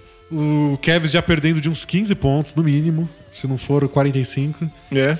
E aí tem algum passe errado e o Kevin e o Celtics puxam um contra-ataque. Aí o LeBron dá uma bufada assim, tipo, que bosta. E aí ele ameaça não voltar. E aí ele fala, ah, eu tenho que voltar, né? Aí dá um trotezinho e dá um toco naqueles de, de chase down block. Pá, na tabela, assim, no Terry Rozier. Tipo, ah, tá bom, vai. Voltei. Vou ter que voltar, e agora o que, que eu faço? Ele demorou uns cinco segundos pra decidir que ia voltar. Ele voltou, deu toco. Nossa, esse cara é um alienígena. Ele é, mas é que tá... Ele... Mas mesmo assim, ele, ele tem que fazer cansam, demais. Né? A atmosfera da Terra não é apropriada pra ele. É, é, é muito mais apropriado do que pra nós, humanos. É. Ele respira muito melhor, ele cansa muito menos, é tudo melhor. Ele é o super-homem, só que... Ele não é um androide. Ele cansa. Ele, eu achei que ele estava muito fisicamente baqueado na, na última partida. E, claro, o George Hill não joga nada. O time fica perdido. O Celtics volta a ter a movimentação ofensiva maravilhosa. É, o matchup, quando eles fazem a troca Kevin Love, Jaylen Brown, só funciona em Cleveland. Tipo, quem, tem, quem é favorecido quando trocam a marcação? O Jaylen Brown, que é mais baixinho... Mas ainda forte, marca o Kevin Love no garrafão. Depende da cidade onde Depende eles estão. Depende da cidade, é. Então tem tudo isso que é muito, muito esquisito. Mas eu achei o LeBron, sim, destruído fisicamente. É. Muito fora, do, fora do, do timing das coisas. É, tá, são dois jogos seguidos com o quê? Sete turnovers. Né? Ou foi sete nos dois, ou sete em um, seis no outro. Uma é. coisa assim. E turnovers que eles não costumam errar. De passe pro lado, assim. Não é, é uns passes em que ele não tem que dar enquanto ele tá infiltrando. Passes que ele tava simplesmente na linha de três pontos e deu um passe é, um pouco mais agressivo bem, e já era. É. Bem estranho. Ele não é característico. É. Mas a questão de jogar em casa também é... Tipo, tem, tem todos os ajustes táticos. Eu escrevi no blog do Aaron Baines ser titular, que ele fez uma boa cobertura pra proteger o garrafão. Mas tem o fator Marcus Smart acertar três bolas de três em Boston. E uns arremessos que... Tipo, nem a mãe dele achou que era boa ideia. É, e ele não é um bom arremessador, nem devia estar tá fazendo isso. Não devia. Mas ele acerta e, e não foram, não foram jogadas para ele. Ele bate bola, vai pra linha de três e é. arremessa. É muito louco. Então tem, tem essas coisas que me incomoda nessa série, porque como a gente escreve sobre isso e vem aqui comentar, eu, não, eu tô sempre preocupado em entender o que está acontecendo. Faz sentido, claro. Então eu tô vendo o jogo preocupado em que eu vou falar depois. Explicar por que tá acontecendo isso e aquilo. Porque, quais são os ajustes táticos. Por que o jogador que é. jogou bem outra série e não essa. E aí acontece uma coisa num jogo e no seguinte eles fazem e não dá certo. O outro time fez ajuste? Não, mudou a cidade. As bolas só não caíram. É, tem muito disso de a bola não caiu. Então tá, tá me incomodando essa série do Leste, essa final. Mas em algum momento... É que eu falei isso na primeira na rodada e aconteceu... O Celtics ganhou os quatro jogos em Boston, o Bucks os três jogos em Milwaukee. E pronto. E pronto. Acho que teve um jogo que o Celtics jogou um pouco melhor em Milwaukee, que o Marcus Morris pôde empatar no último segundo. Ah, é verdade. Foi mais apertado. Só isso, só isso. De resto... Então talvez não, não mude nada. Mas em algum momento parece que tem que... O Celtics tem que jogar bem fora de casa. O LeBron num jogo sete não vai... Tá cansado? Não sei. Vai estar tá cansado, mas vai esquecer que tá cansado. É. Porque... Porque quando, quando o Pacers, no jogo sete contra o Pacers, ele ficou cansado. Teve as câimbras e a mexerica. E aí o George Hill e o Kevin Love livraram a barra do, do, do Kevin naqueles minutos que o LeBron ficou fora. É. Algum fator diferente tem que acontecer nessa série. Não é possível. Será que vai ter um, um dia a mais de descanso pro jogo sete? Não, a partir de agora é só um dia sim, dia não. É um dia leste, um dia oeste, um dia leste, um dia oeste até o jogo sete. Gente, é, é absurdo, é, é cruel e é isso. Se tiver um jogo sete, tá todo mundo falando... O, o jogo sete é, é você pegar a torrada com manteiga e amarrar nas costas do gato. É. Energia infinita, né? Tá rodando. É, porque o Celtics não vai perder um jogo em casa. Mas o LeBron não vai perder um jogo sete, um jogo sete decisivo contra, contra novatos. Então, o que, que raios vai acontecer? Mas é, é um LeBron que vai estar tá progressivamente mais cansado. E que tá progressivamente com mais funções desse time, conforme o George Hill apaga e o Kevin Love não rende com o Jaylen Brown. E falando daquele esquema do, de como o Twitter muda de opinião o tempo inteiro, teve jogo em Boston... O pessoal já fala, é, talvez dê pra ganhar a final. O pessoal não tá jogando bem no Oeste. O Boston joga fora, é, os pirralhos sentiram. Agora, agora o Kyrie Irving faria diferença. É, porque a gente tá tendo jogos que são tão diferentes uns dos outros que a, a opinião realmente vira de cabeça pra baixo, de uma partida pra outra. É. Mas tem, tem grandes chances das duas finais irem pro jogo sete. E séries que vão pro jogo sete são assim mesmo. Você quer, né? quer ter uma conclusão sobre um time, esse time é o melhor do que o outro. Mas na prática, é altos e baixos, é time que joga mal, o outro força a jogar de um jeito, joga de outro. Tem o fator casa, tem o fator um time ganhou porque deu sorte no minuto final. É, e é por isso que tem oitenta e dois jogos pra ter mando de quadra nessa desgraça. É, exatamente. É. Porque se você não consegue decidir quem é melhor, tem um jogo sete na, na casa de quem teve a melhor campanha. Aliás, o... O Celtics tem melhor campanha do que o Warriors? É, não. Então, não. O Celtics, de maneira nenhuma, se for para as finais, não, não joga um jogo sete em casa. É. Então, perderam. Então, se ferraram. Acabou, eles decretamos podem levar para um jogo sete fora de casa. Aí já é honroso. Nossa, honroso? Não, é tipo... É, é uma, as maiores histórias do esporte, assim. É, vai ser um bagulho absurdo. Mas, de verdade, a gente tá muito empolgado com a série. Acho que a gente não percebe quão absurdamente histórico e épico seria o Celtics vencer as finais do Leste. Nossa, é. Tipo, quando acontecer, a gente vai ter que se olhar no espelho e pensar o que caralhos aconteceu aqui. É porque ainda tá acontecendo... Como acontece aos poucos, né? Tem trezentos jogos nos playoffs e a temporada regular parece cem anos atrás, de é. tão intenso que é playoff. A gente vai se acostumando, mas é muito absurdo. É muito absurdo. O Jayson Tatum tá jogando nesse nível. Todo santo jogo... Não... Agora, nem um pouco previsível isso. Por melhor que ele tenha sido ao longo da temporada, mesmo durante a temporada regular, ele tinha altos e baixos, um jogo melhor, um jogo pior. É playoff, todo jogo, né? Esse é o cestinha do time nos playoffs. Até fora de casa. Nossa. Ele é muito bom, né? Ele é surreal Meu de Deus. bom. É, é, nossa, o céu é o limite. Mas é isso, a gente tá indo um jogo de cada vez meio que em, em descrença. Uhum. Mas se, se eles vencem o Leste, a gente vai ter que repensar muita coisa. Mas só tem da discussão, né, de, na transmissão da E S P N, o Jeff Van Gundy. Aliás, tô triste pelas transmissões gringas, que eu sempre gostei muito. Mas uma delas tem o Jeff Van Gundy, que eu gosto muito, mas tem o Mark Jackson, que só fala asneira. Ele é péssimo. Ele e é o péssimo. Outro lado tem o Chris Webber, que não dá. Não dá. O Chris Webber comentando é uma porcaria. O que, que ele tá fazendo lá, né? Sei lá. Eu não gosto muito do Red Miller, mas é um pouco passável. Agora o Chris Webber. Bom, mas o Mark Jackson e o... E o Jeff Van Gundy estavam conversando de quem eles draftariam nesse ano, sabendo de tudo que aconteceu.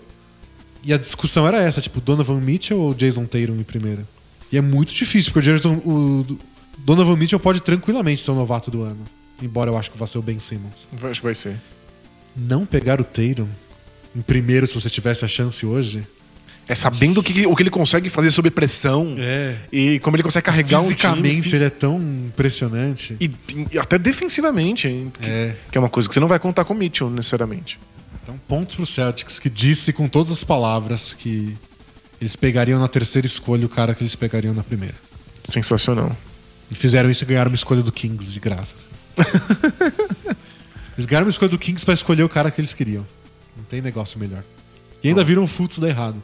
Só pra ter o gostinho, mãe. Só pra de, torcer a faca. Só pra ter certeza de que fizeram a escolha é. certa, né? É triste. Mas é... O Celtics é impressionante. E a gente... Se acontecer, a gente vai ter que repensar como é que a gente lida com novatos. E o valor que a gente dá pro, pros técnicos. E... É, a grande piada é de como o Brad Stevens mudou todo o conceito de, de quem a gente põe a culpa. Porque o padrão da, da análise, com muitas aspas, esportiva... É, ganhou mérito dos jogadores, perdeu culpa do técnico. É. Pergunta pro Tyronn Lue, né? Se não é assim que funciona. Ganhou o LeBron James, perdeu o Tyronn Lue. Só porque ele não botou o Kyle Korver pra jogar. Foi cagada, mas... É, foi, foi esquisitíssimo. Mas não foi por isso que eles perderam. E com o Celtics é o contrário. Eles ganham, o Brad Stevens é um gênio. E perdem e falam, esses caras não conseguem acertar um arremesso. É muito engraçado. Realmente tá, tá mudando os nossos, os nossos critérios. A gente é. tá pensando o basquete diferente por causa desse Celtics. E já idolatra tanto o Brad Stevens que agora ganha porque ele foi genial. A gente descia a lenha em um novato uh, antes de, de, de jogar. Fala assim, não vai saber defender. Não vai conseguir. O não, padrão da N B A. Não tem, não vai, vai levar uns anos. Agora não, agora qualquer novato que chegar no meu time, eu vou querer que defenda perfeitamente, porque eu sei que dá, é, é. possível. É, tipo, todo mundo era otimista com o Karl Anthony Towns como defensor no começo da carreira dele, no primeiro ano. Porque ele é muito ágil, né? Então ele pode marcar no perímetro. E ele tem o tempo de toco. Então, tipo, dá uns dois, três anos, ele pega o jeito de experiência na N B A e vai ser um puta defensor. Não pegou. Não, nunca. Então, já era. Adeus. Adeus, acabou. Ele é um péssimo defensor. Ou trocam ele pro Celtics. Não. O Wolves manda o Thibodeau embora antes de trocar o Carlton. Sem dúvida. Vamos ler perguntas? A gente falou um pouquinho da série do... do, do... Ah, mas é que a gente empolgou na outra. E... Faz parte. Desculpa por tudo. Mas tem alguma coisa que você quer muito falar dessa série? Ah, eu acho que, eu... que, o, que o Tristan Thompson existe de novo. E que eu acho isso muito engraçado. Ele tinha assumido a rotação do time. Ele tinha assumido da rotação. Tipo, ele, ele se tornou inútil. E na, na N B A atual parecia que um jogador como o Tristan Thompson não tinha mais o que fazer em quadra. E aí, de repente, ele se torna uma das chaves pro Cavs conseguir dominar garrafão e gerar rebote ofensivo. É, eu acho que o Tristan Thompson tem lugar. Porque a melhor versão do Tristan Thompson é ágil bastante pra marcar fora do garrafão. Assim como o Capela, que é o motivo pelo qual o Capela consegue ficar em é. quadra, né? E mesmo assim, nem tanto. Às vezes o Rockets prefere jogar sem, sem o Capela. É. Então, até pro Capela, que é muito ágil... É difícil. É difícil. Mas o, o Tristan Thompson tem essas duas coisas, que é conseguir marcar fora, da quadra, fora do garrafão e, nos melhores dias, matar nos rebotes ofensivos. Porque esse, é o grande, esse era o grande medo dos times em jogar baixo. Então, se a gente jogar com esse cara de pivô, jogar com o time mais baixo, a gente não vai ser destruído dos rebotes ofensivos. Esse é o medo, né? Como é que eu garanto o meu rebote defensivo aqui? E aí, os times foram achando soluções. Não, com esse, com esse grupo aqui a gente consegue mais. A gente treina pra sempre ter o box out. Mas com o Tristan Thompson tem dia aqui, ó. Não tem o que fazer, o cara é um touro. É. É que em Boston, não. Só em Cleveland. Só em Cleveland. Tem uma coisa lá na, na gravidade em é. Cleveland, é mais perto do mar, não sei. No jogo cinco, eles pegaram três rebotes ofensivos. É ridículo. Tinham não. pegado nove no outro jogo. E dois foram do Larry Nance. Nos poucos minutos que ele ficou em quadra, até jogou bem. Em todos os outros que ficou o Tristan Thompson, nada. E, e você precisa que ele esteja lá pegando rebotes ofensivos pra diminuir o contra-ataque do, do, do Celtics. Pra... fazer o Al Horford ficar perto do, do, é. do Tristan Thompson o jogo é, o Celtics todo. O Celtics matou na transição esse último jogo. É, então. Foi muito jogo, muito ataque fácil de contra-ataque. E a defesa de transição do Cavs é medonha, é. medonha. É isso, ele, ele, ele precisa funcionar. Ele, é um, ele virou um fator fundamental de uma série que eu achei que ele não fosse entrar em quadra. É. Eu achei que como o Larry Nance jogou bem o último jogo, e por completa e absoluta falta de opção. Tipo, por que o Jordan Clarkson ainda entra em quadra? Porque não tem ninguém mais pra que arremesse. Cê, é, você bota ele porque vai que hoje vai. Então acho que o Larry Nance talvez jogue mais minutos no próximo jogo se o Tristan Thompson repetir o jogo ruim passado. Mas como é em Cleveland, eu acho que ele vai jogar bem. Mas você tem razão, o Tristan Thompson voltou a jogar bem e é importante pro Cavs. Muito louco, é um time que o LeBron tem que carregar tudo e o que ele, o que ele não carrega é do Kyle Korver, do Tristan Thompson...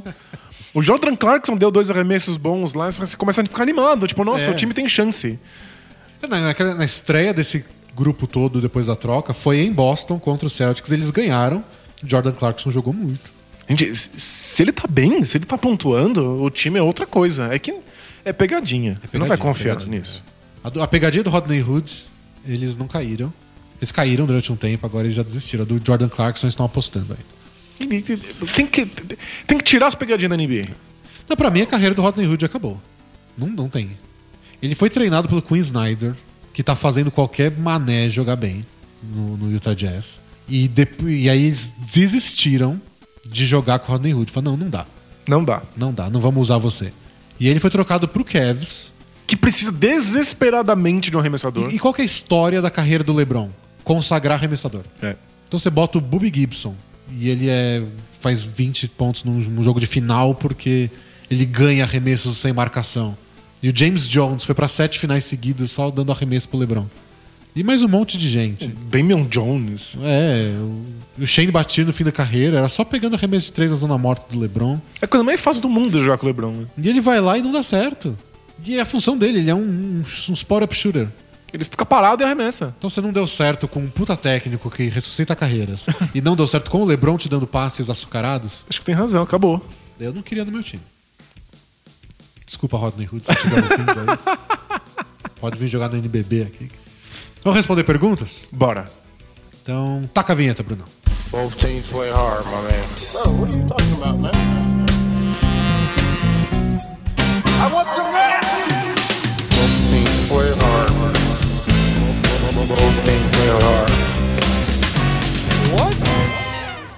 É, a primeira pergunta é do Chapeleiro Louco e é pra você, Danilo. Pra mim? É. Tinha gente querendo que você descrevesse a sua relação com a sua mãe. Tá zoando. Mas essa aí eu pulei. eu, eu, ah, eu devo ter comentado alguma coisa no último é, episódio, né? E aí o pessoal já queria que você destrinchasse sua juventude. Obrigado por me, me proteger é, disso. Essa aqui é mais... É mais, é mais light? É.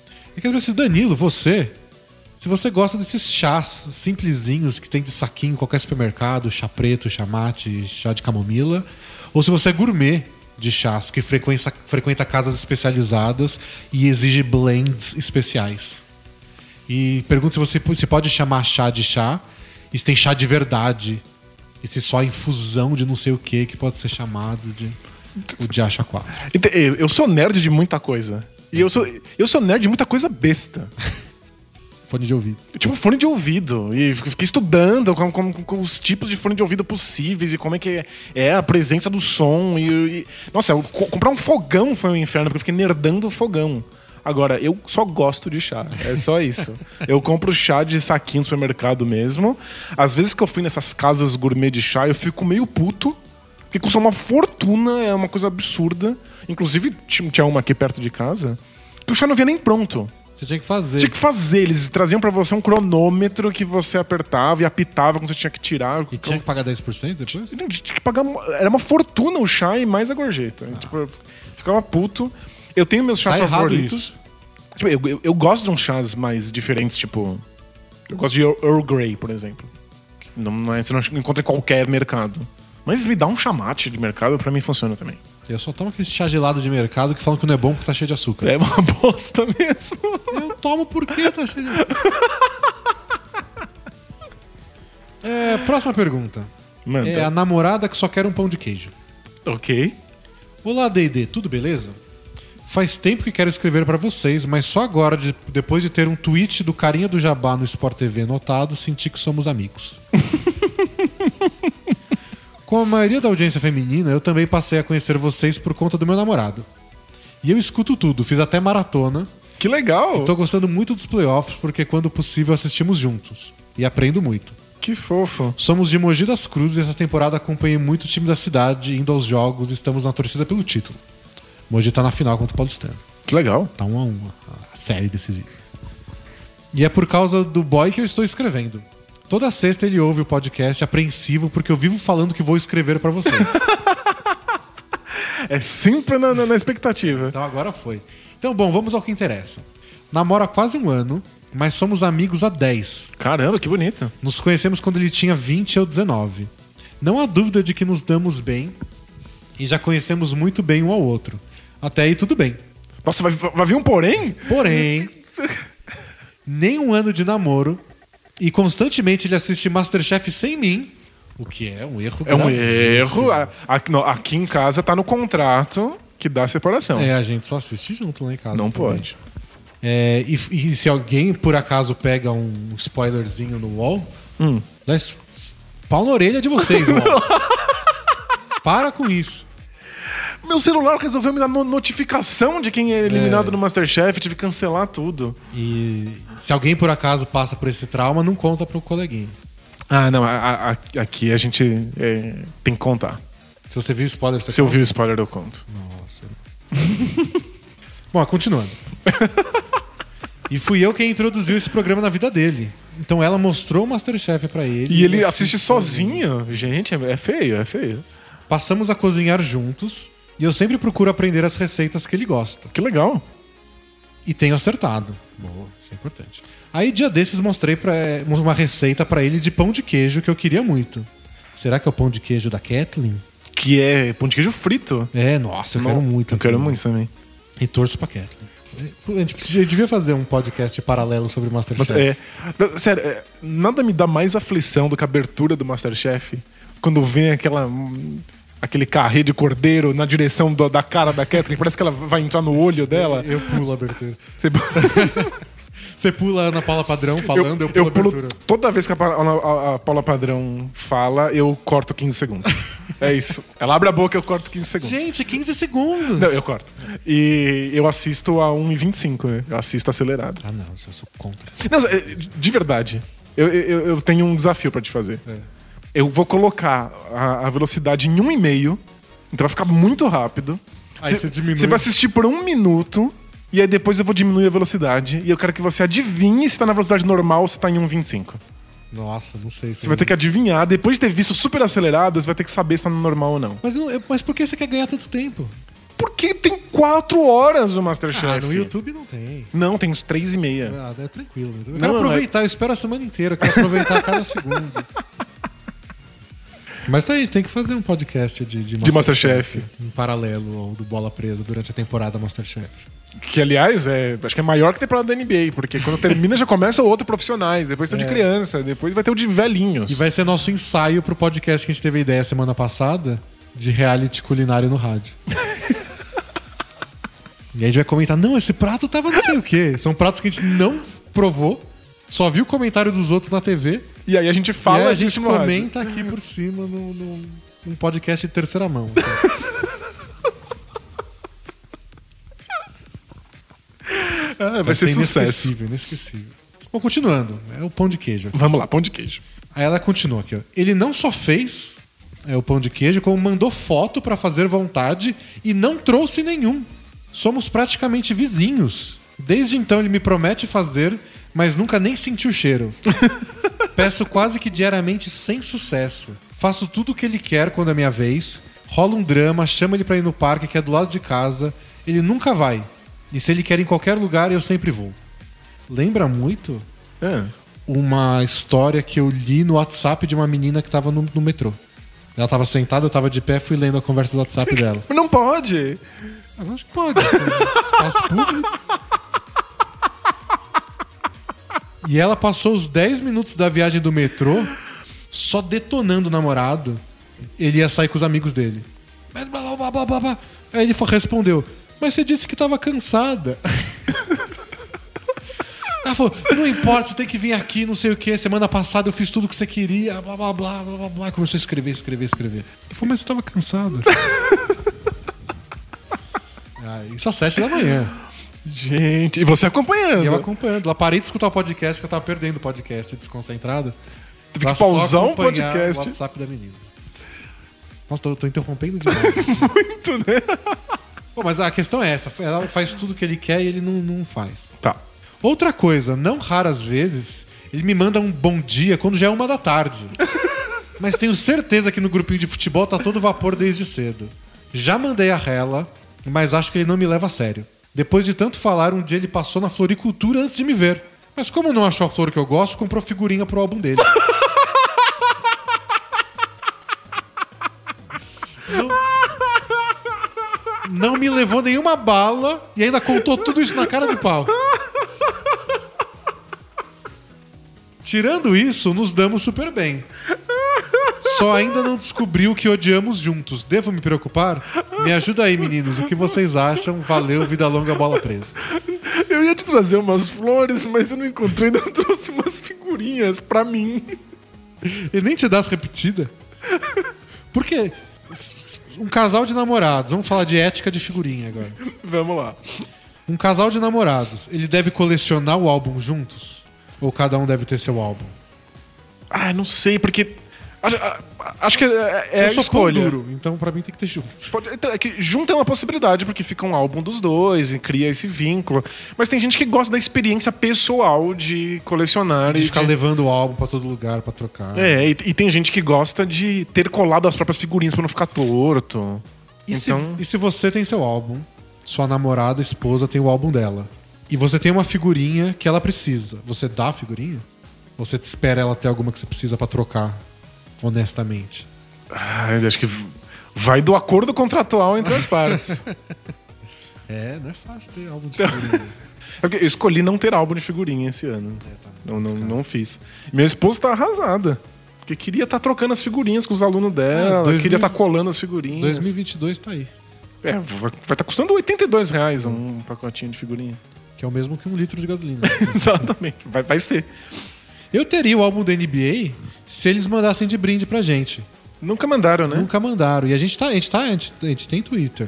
A gente vê milhões de contas no Twitter aí de N B A. Aí, valeu, recebi o álbum, obrigado. É que eu acho muito engraçado. Eles, eles, pra gente, a gente não manda. Eles conhecem a gente, eles sabem que a gente é um dos maiores nomes da N B A no Brasil. A gente recebe o League Pass, a gente recebeu o credencial de imprensa quando a gente foi pros Estados é Unidos. Não é a N B A que manda o álbum. É o pessoal que faz o álbum. Entendi. O pessoal que faz o álbum não sabe quem a gente não é. Não sabe quem a gente é. Ou não respeita. Ou gosta, e ou conhece e odeia. Mandou foto da gente, pra, pra gente do álbum, mas não trouxe o álbum. Manda, manda release falando que lançou o álbum. É, é, o álbum tipo, é tipo essa história do pão de queijo é, aí. Cacete. Aí eu me, o que eu faço? Eu me recuso a comprar o álbum. Você tá fazendo boicote. Porque eu sou estrelinha, eu quero ganhar. Entendi. Você, inclusive você pode fazer uma campanha no Twitter contra o é. álbum até a gente receber. Eu sou blogueiro, eu quero ter recebido. Recebidos. É. E tem que, tem que filmar você abrindo o, o, o pacote. Meninas, recebi esse álbum aqui. Ai, obrigado, gente. Adorei. Fazer encontrinho amanhã no shopping pra trocar repetido. Olha, vejo, vejo potencial na, na tua carreira de, é. de blogueirinha. Mas a, impre, a empresa que eu não vou nominar não, não, não dá álbum pra gente. Que vergonha. Bom, mas isso não resolve nada da vida dela, que quer ganhar o pão de queijo. Nada. E quer ganhar flores, talvez, de vez em quando. Quer ganhar bom dia. Acho que tem, tem dois lados. A gente não conhece a história a fundo, então acho que tem, tem dois lados. É que eu, eu, eu tenho muito medo desses relacionamentos em que a pessoa começa a se anular pra fazer o negócio funcionar. Então, tem que sair com os amigos dele. A, a, não a, a, Você tá respondendo não a, a pergunta. Eu tô recebendo a menina do WhatsApp. É, ele tem que falar nos grupos de WhatsApp dele de, de futebol, ele tem que comprar as figurinhas, e, tipo, faz parte. Você não, não pode se anular, são duas pessoas inteiras que estão num relacionamento. Mas é, é, é muito comum as pessoas serem cada vez menos elas e se tornarem cada vez mais o outro. Então você não quer que isso aconteça com o seu namorado. Mas você não quer que aconteça com você também. Você não quer que você esteja abrindo mão das suas coisas o tempo inteiro pra agradar a ele. Você não quer ser a pessoa que não vai nas coisas que você gostaria de fazer pra ficar indo nos programas dele, dizendo que ele não vai fazer depois. Eu não gosto dessa coisa de eu vou agora te agradar, mas depois você tem que me agradar. É, a menina do WhatsApp, ela escreveu assim: semana passada eu fiz tudo o que você queria. Por que você não faz o que eu quero esse fim de semana? E semana que vem eu faço o que você quer. Pô, nossa, que bosta. É, não, parece estar tá é, tipo, alugando fazer, uma pessoa. Fazer é? plantão no trabalho, sabe? Porra, esse fim de semana não é o meu. É, tipo, isso é muito escroto. Eu acho que num relacionamento você tem que fazer as coisas que fazem sentido pra você. Então, tipo, se não faz sentido você ir no rolê, não vai. Fala assim, eu não vou, não faz sentido, eu não gosto, não tô afim.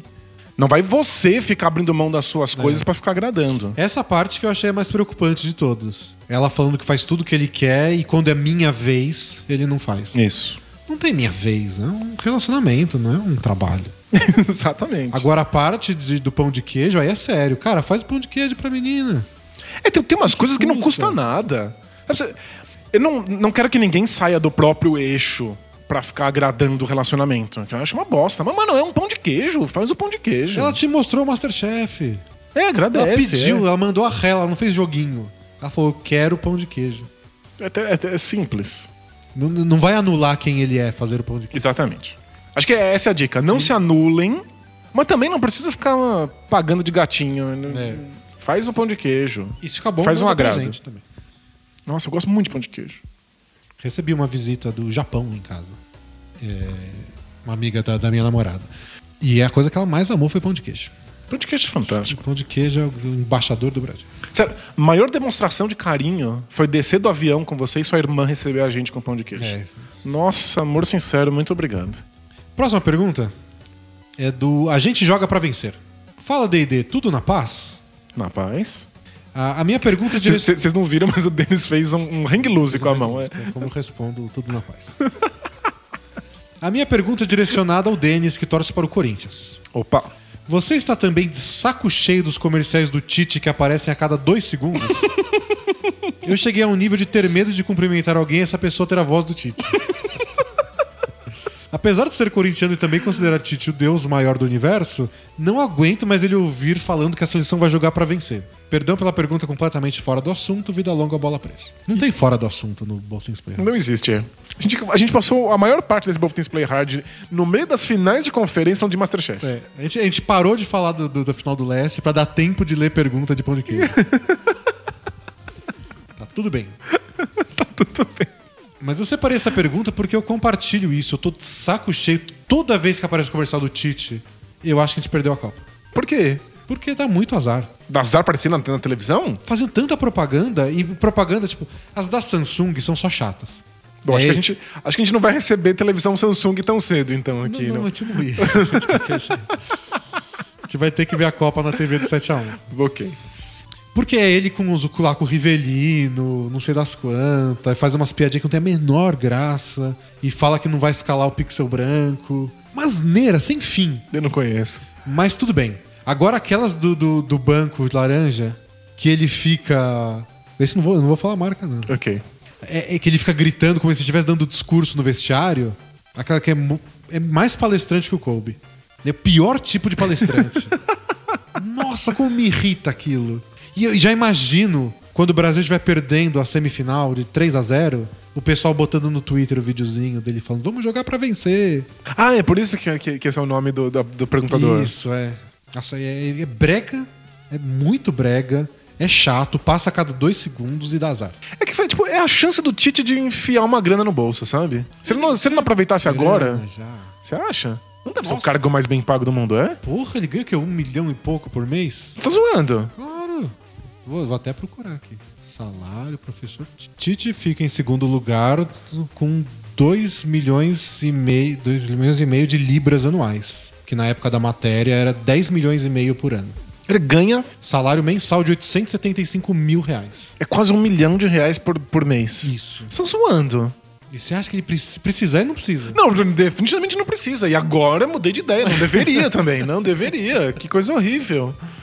Então, por favor. Caralho, com, com isso. Como é bem pago o técnico da seleção. Pois é. Ainda mais no caso dele, né? Que era a seleção desesperada em sexto lugar nas eliminatórias. É, e precisando convencer, tipo, acho que não era o cargo mais atrativo do mundo naquele momento, é, né? É, um escândalo de corrupção na C B F. Então, ó, pra eu assumir essa bucha, me paga bem. Me paga um milhão. Nossa, né? E que... ganhava bem no Corinthians também, então tem isso. Nossa, tá de parabéns. E aí fica, fica se sujeitando a fazer propagandazinha merda. É. É, mais uma pergunta só. Vai ter pouca pergunta porque acho que a gente...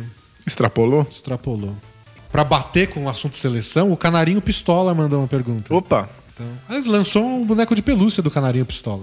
É que o preço é tipo nível salário do Tite, assim. É, sem conta. O Tite devia pegar o salário dele e distribuir pro, pro povo brasileiro. Em forma de, de, em forma de canarinhos pistolas. Isso. Pra gente torcer junto, sabe? Pra envolver o país na Copa do Mundo. Entendi. Pra unir o país. Unir o país. Canarinho Pistola diz: Olá, Denis e Danilo. É com muita tristeza, decepção e angústia que venho através deste canal de perguntas desabafar sobre algo que me deixou em choque. Em choque. Saí com uma amiga da época da escola e fomos comer algo após um divertido filme no cinema. Já cansados porque era volta de meia-noite, o restaurante já estava fechando, e cansado daquele papo trivial e sem importância, é, dificilmente sairia algo que chamasse a atenção. Até aí tudo bem. Eis que no fim da refeição, eu, desatento e inocente, em meio ao mar de palavras que emanavam da boca da jovem, consigo ouvir a frase "case de sucesso". O engraçado é que a gente já tirou muito sarro de case de sucesso aqui, mas a gente tirou sarro ontem gravando o um podcast especial que ninguém ouviu ainda. É verdade. Então, boa. Ou seja, apoia.se barra bola presa, pega lá o podcast especial. E o pior, ela achava que estava arrasando, repetindo tais palavras sem parar. Obviamente, parei tudo, questionei-me, pois achei que fosse coisa da minha cabeça. Refleti, então criei forças para explicar à pobre alma o porquê de tal expressão ser ridícula. Enquanto eu tentava não rir, pois só é, o que vinha na minha mente era o Denis falando case de sucesso no podcast. Obrigado. Então estendi minha aula ao ensinar sobre os males do job também. O job. A job me tira do sério. Não satisfeita, é, a estapafúrdia ainda disse que adorava a expressão e que usava sempre no trabalho. Não parava de me contar sobre os cases. Ponderei sobre o valor da amizade. E não sei se consigo superar o episódio de hoje, conhecido e lembrado por mim como o case de fracasso. Venho lhes perguntar então o que fazer. Devo prosseguir com a amizade perigosa? Devo adotar o case para a minha vida, fingir que está tudo bem, viver uma mentira? E será que os norte-americanos falam case of success? É, por enquanto só me resta tentar fazer a minha indignação parar. Obrigado, vida longa, bola presa, o maior case de sucesso da internet. Valeu, eu acho. É, é engraçado, o que eu achei curioso essa pergunta, é divertido, porque fala case de sucesso. Sim. Mas é que é o tipo de coisa que irrita muito, mas não tem a menor importância. É. Então, tipo, você é amigo da pessoa e a pessoa usa essa expressão que você acha ridícula, não é motivo pra você fazer nada. No máximo, fazer o que você fez, que é falar, tipo, eu acho ridícula essa expressão. Então, eu fa- faria uma careta toda vez que ela usasse essa expressão. Ela faria, quem sucesso, eu faria uma careta diferente. Então, tipo, primeiro com a língua pra fora, depois fechando um olho. Você ia brincar de emoji. Ia brincar de emoji toda vez que ela usasse essa expressão. Com sorte, eu não tomava um soco.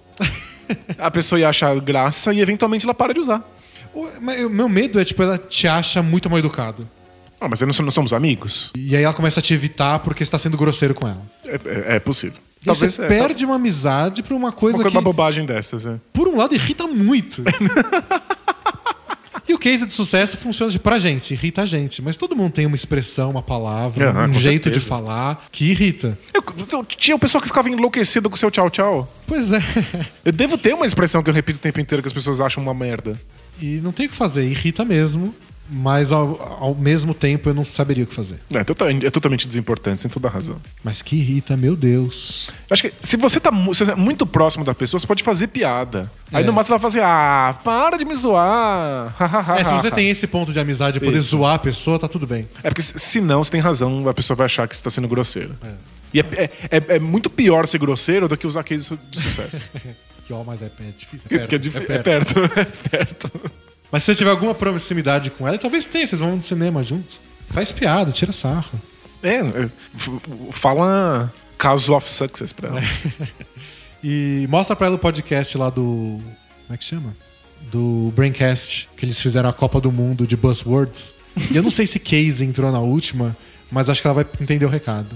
Tem todas essas palavrinhas da moda, muitas delas estrangeirismos desnecessários. Que eu sou super a favor dos estrangeirismos. É, quando facilita a vida? É, não, não tenho nada contra. Nossa, quando, quando explica uma coisa que você não tem em português ou que dá muito trabalho de explicar em português. É, não, tô, tô, tô ok. A língua funciona assim, importando palavras e misturando elas. Sem dúvida. Tá tudo ok. Agora, essas que são só pra fazer tipo... É, eu fico receoso. Eu uso muitas expressões em inglês, até porque a gente tá ligado com a N B A. Então, a gente hoje... acabou de falar de matchup aqui, o podcast inteiro. É, tipo, matchup, mismatch... São coisas que é muito difícil você explicar em português. Tem que explicar o que, que é a diferença de tamanho ou de habilidade entre um confronto e tal. Mas toda vez que eu vou escrever turnover, eu penso se eu não posso trocar por desperdício de bola. E aí, em geral, eu uso desperdício. É, eu, eu uso os dois. Quando vai repetir, é bom ter um pra cada um. Vira sinônimo. Você usa desperdício de bola e na linha seguinte você vai falar esses turnovers foram. Isso. Aí é uma boa pra não ficar repetindo. Mas é, tipo, tem, tem umas palavras que não precisam, mas tem outras que são essenciais. Então... case de sucesso não é essencial. É, não. É isso. É babaca. É coisa de, de palestrante ruim. Tipo o Tite. É.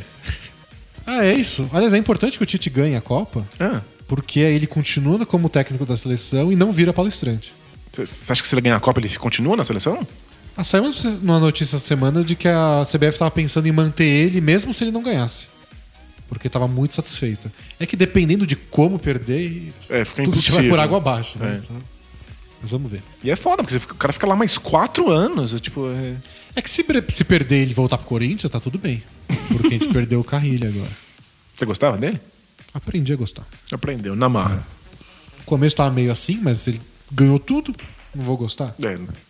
Então, bom dia, Carrilho. Tem que dar bom dia pra ele. Vou ficar muito bravo quando dão bom dia pra ele. É isso, encerramos? Encerramos. Então valeu, pessoal. Semana que vem a gente já, deve, a gente já volta com o preview da final.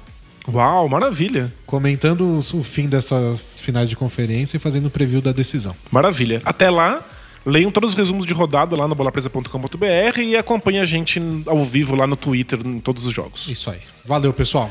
Tchau. Tchau, tchau.